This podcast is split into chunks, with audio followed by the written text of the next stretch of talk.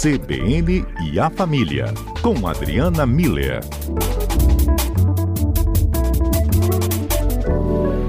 Doutora Adriana Miller, boa tarde, bem-vinda. Adriana? Boa tarde. Fábio, boa tarde aos nossos ouvintes. Estava passando um helicóptero aqui, aí eu fechei o microfone, desculpa.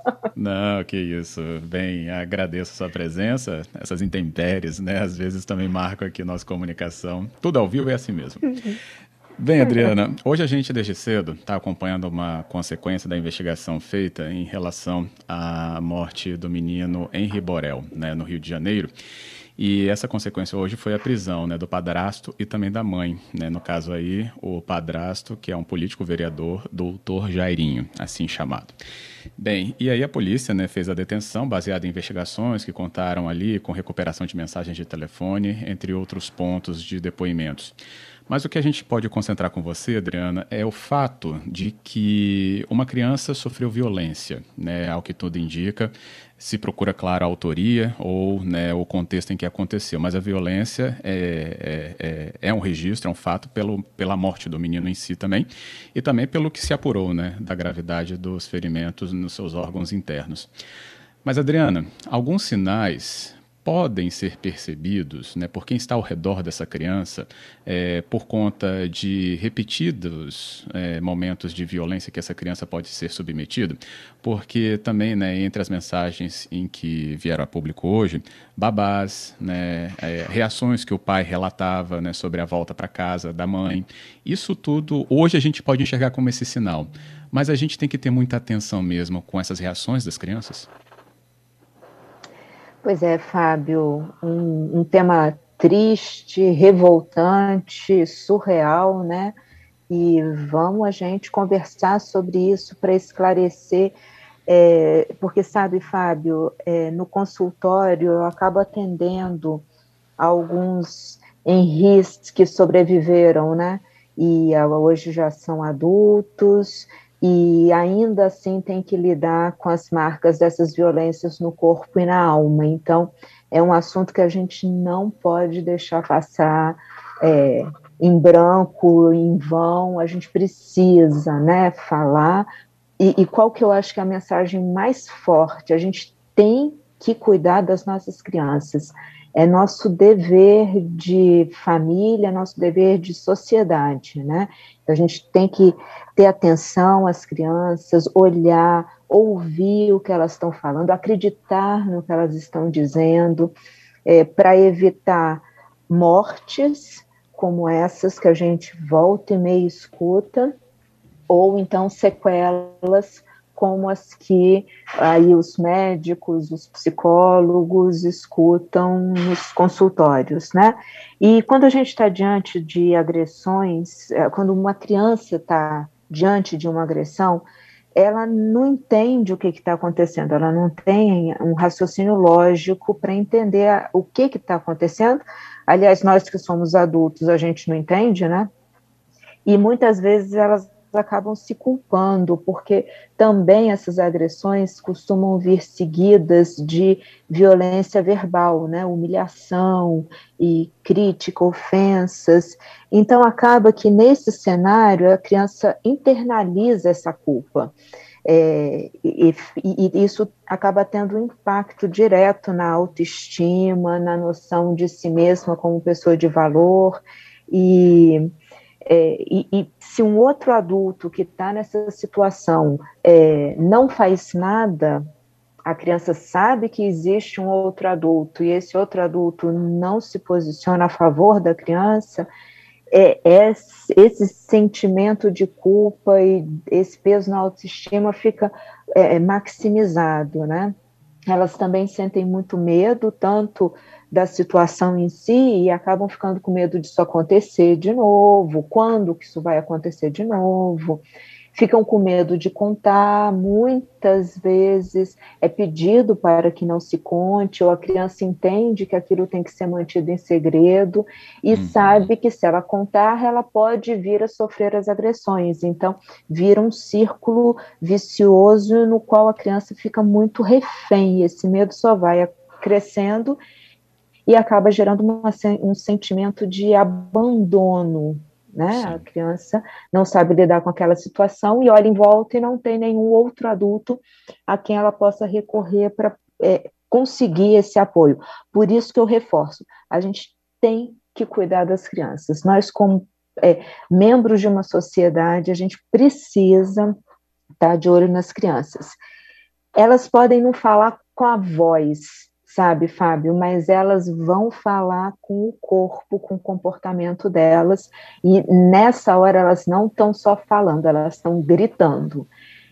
E é como você disse, infelizmente, em algumas, muitas situações, a gente só junta os pontos depois. Uhum. Então, vamos passar por esses sinais que as crianças, eh, em geral, é, é, emitem para que nós todos possamos estar muito atentos, né? É, existem sinais, quando a gente trata de, de violência, né, sinais físicos que são óbvios, né? Então, marcas, hematomas e relato de dor, né? Tipo, é, dor na cabeça, ou aparece com, com um galo na cabeça, né? Um, uma dor é, no braço, na perna, no joelho, enfim é, a gente precisa estar atento a, a esses sintomas físicos é, perceptíveis, né? E tem outros sintomas físicos que eles são mais sutis, mas que têm a ver, são reflexos desse alto grau de ansiedade, de estresse que a criança está vivendo, exatamente porque está se sentindo abandonada, tendo que enfrentar sozinha essa situação de extremo medo. Então, ela pode relatar dor de cabeça, dor na barriga, é, nessa revolução, né, azia, gastrite, enxaqueca, e que acaba levando ao vômito, né, que é algo hum. que o, o próprio pai relatou. E sinais no comportamento da criança também. Então, ela pode, por exemplo, começar a ter comportamentos agressivos, é, com, é, com o irmãozinho, ou mesmo com os adultos, é, é, sendo agressiva tanto na fala quanto nas atitudes, porque é, a, a criança, nessa hora, ela está repetindo o que acontece com ela. Então, ela está demonstrando ali um reflexo da, de tudo aquilo que ela está recebendo. Então, é, agora, outras crianças vão é, é, ter uma atitude, um comportamento de maior retraimento. Então, elas vão ficar mais tristonhas, mais isoladas, mais chorosas, né? E, de novo, a gente volta para o caso que foi relatado e a gente vê que ele estava com todo com essas demonstrações de comportamento, né? Todo acuadinho no colo da mãe, chorando, vomitou, não queria ir para voltar é, para casa da mãe. Então ele estava sinalizando de todas as formas possíveis que tinha algo muito grave acontecendo, né? Outros sinais, Fábio, mudanças nos padrões de sono, a criança a vítima de violência vai começar a ter muito pesadelo, porque, óbvio, ela revive todas essas situações dormindo, é, mudança na alimentação, até por conta desse alto grau de ansiedade, às vezes realmente está dando uma gastrite, então começa a se alimentar muito diferente. É, um dado que até antes da pandemia era absolutamente relevante era comportamento e nota das crianças na escola. Eu acho Sim. que a gente é um outro grande prejuízo que nós estamos tendo como sociedade com essa questão de aulas online, porque a gente perdeu esse, esse critério de análise exatamente porque as crianças não estão indo, né? Então, é, mas acredito muito que nós vamos retomar, então já fica a dica aqui. É, é. Comportamento da criança na escola, nota, é, é, é muito relevante, é um dado importante.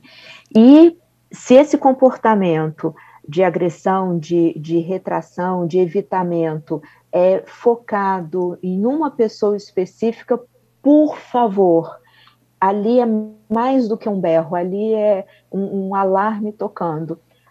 Traz a criança para perto de você, sozinho, olho no olho, demonstra para ela que ela pode confiar em você, dá carinho pede para ela te contar o que está acontecendo e em ela te contando, faça algo para proteger essa criança.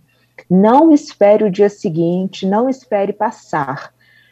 Tá. Faz algo para proteger essa criança. É.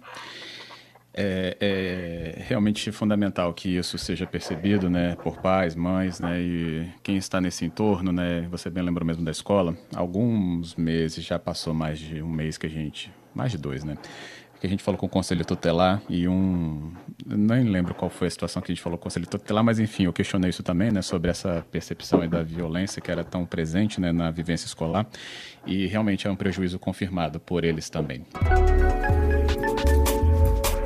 Esse é o quadro CBN a Família. A gente volta com a Adriana Miller e a gente falando sobre a observação de sinais que é, podem ser justamente acompanhados em crianças que possivelmente são vítimas de violência. Né? Esses sinais é, muito claros, inclusive, como a Adriana apontou na primeira parte do nosso programa, no comportamento, na reação, né? também a mudança do padrão que essa criança apresentar pode sinalizar, sim, muita coisa e dificilmente né, é, há algo de normalidade né, quando essa alteração acontece.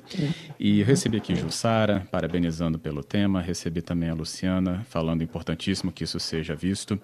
E queria pontuar, Adriana, até para cumprir o uhum. nosso tempo também, aqui um ponto que o ouvinte ele não deixou o nome, mas ele fala, eu percebo a dor daquele pai porque eles eram separados, né? E talvez pontuar alguma questão nessa distância, né? Para uma mãe que já tinha um outro relacionamento também, talvez ele encarou também aquilo como uma barreira.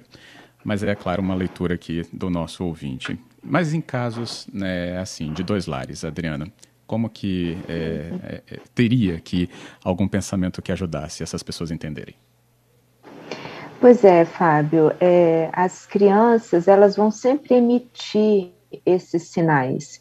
Então, cabe, cabe a todos nós estarmos atentos, né? E, uh, e em percebendo algo, chamar a criança, conversar com ela. Ela precisa é, confiar na gente. É, ela precisa ser ouvida. E para ser ouvida, ela precisa confiar na gente, porque a gente precisa sair do princípio que ela está com muito medo, inclusive de, de, que essa revelação seja descoberta e ela volte a apanhar mais ainda, né? Volte a sofrer mais violência do que aquela já sofre, em princípio, sem estar tá fazendo nada, né? Então, é uma situação muito delicada, mas que a gente não pode deixar passar. Então, é, e, e, em sendo um adulto que tem proximidade nessa relação, é, chamar o outro adulto para conversar. Então, é, seja a mãe, seja o pai da criança, eles podem ser separados, mas eles continuam tendo responsabilidade sobre o bem-estar físico e a qualidade de vida daquela criança. Então, olha, o fulaninho está chorando muito, não quer voltar para tua casa, não quer ir para tua casa, está acontecendo alguma coisa, podemos administrar isso de alguma forma? É, vamos procurar ajuda profissional? O que, que nós vamos fazer nessa situação? É, isso precisa, a gente não pode minimizar aquele sinal, a gente precisa. É, é o, o ideal é que a criança possa falar e se sentir protegida, porque também a criança falar e ouvir, porque aí tá, né, Fábio? Como a gente conversa com sobreviventes, é, é, é surreal o que essas crianças escutam de, é, quando elas muitas vezes tomam coragem de falar. Sim. Elas chegam a escutar assim, ai, aguenta mais um pouquinho. Fábio, olha, eu não tenho estrutura emocional para para imaginar essa situação, né? Uma criança que rompe o silêncio vai falar com o um adulto e, e, e, ao invés de ser protegida nessa hora, tipo assim, vem dormir na minha casa, é, sabe? Tipo, semana que vem a gente o... vê, né? Não adianta nada. Isso. O adulto vira, não, vamos, ai, vamos ver se passa, não, não é bem assim, ah, tá, tá bêbado, usou droga, sabe assim, minimizando a situação. Essas situações não são para ser minimizadas, e eu acho que o Henry agora está aí para dizer isso, mas outros tantos já mostraram, e a gente precisa, como sociedade, olhar para essas crianças, entender os sinais que elas estão emitindo e fazermos alguma coisa, né? Então, esse menino chorou antes de ir para lá, sabe? Liga, fala, ó, oh, ele vai dormir aqui mais uma noite, sabe? Eu, eu, eu vou ficar com ele, eu vou proteger essa criança. É, a, a gente também precisa aprender como sociedade, sabe, Fábio? Eu acho que é essa mensagem que eu tenho para passar, é a, a, receber essa informação de uma criança, né, e se posicionar, né, ao invés, vou repetir, de minimizar, de pedir para ela esperar um pouquinho, de achar que vai passar, porque é nessa que não passa, ou acontece o que aconteceu, né? É, então, é, eu acho que, que isso é fundamental da gente fazer. E porque alguns, muitos morrem e muitos mais sobrevivem, mas sobrevivem com essas sequelas, sabe? Com a autoestima toda machucada, com um sentimento de culpa e, e uma dúvida, sabe, Fábio, do que, que aconteceu. É, é, é, eu não consigo entender o que, que aconteceu. É uma coisa que a gente ouve muito. É porque não tem nada para entender mesmo. Isso não uhum. tem uma explicação. É, isso está absolutamente errado.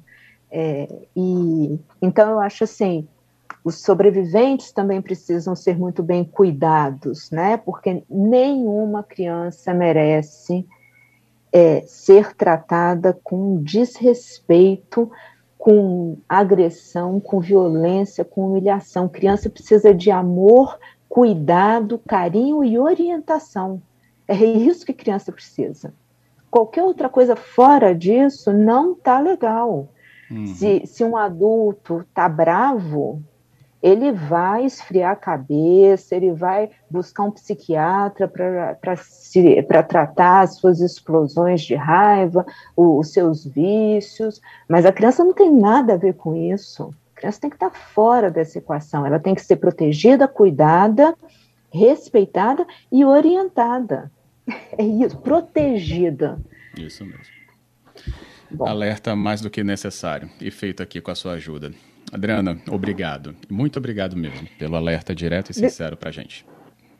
Obrigada a você, Fábio, a todos os ouvintes, e vamos ver se a gente juntos, como sociedade, como adultos saudáveis dentro dessa sociedade, a gente consegue ajudar essas crianças e dar apoio para os sobreviventes, né? Eu acho que essa, esse é o nosso papel como cidadãos, como membros de uma sociedade de, que busca saúde mental de, de todos. Então, hum. é isso. Obrigada. Boa tarde a todos. Que isso. Obrigado pela uh, sua presença aqui também, Adriana. Até a próxima. Até.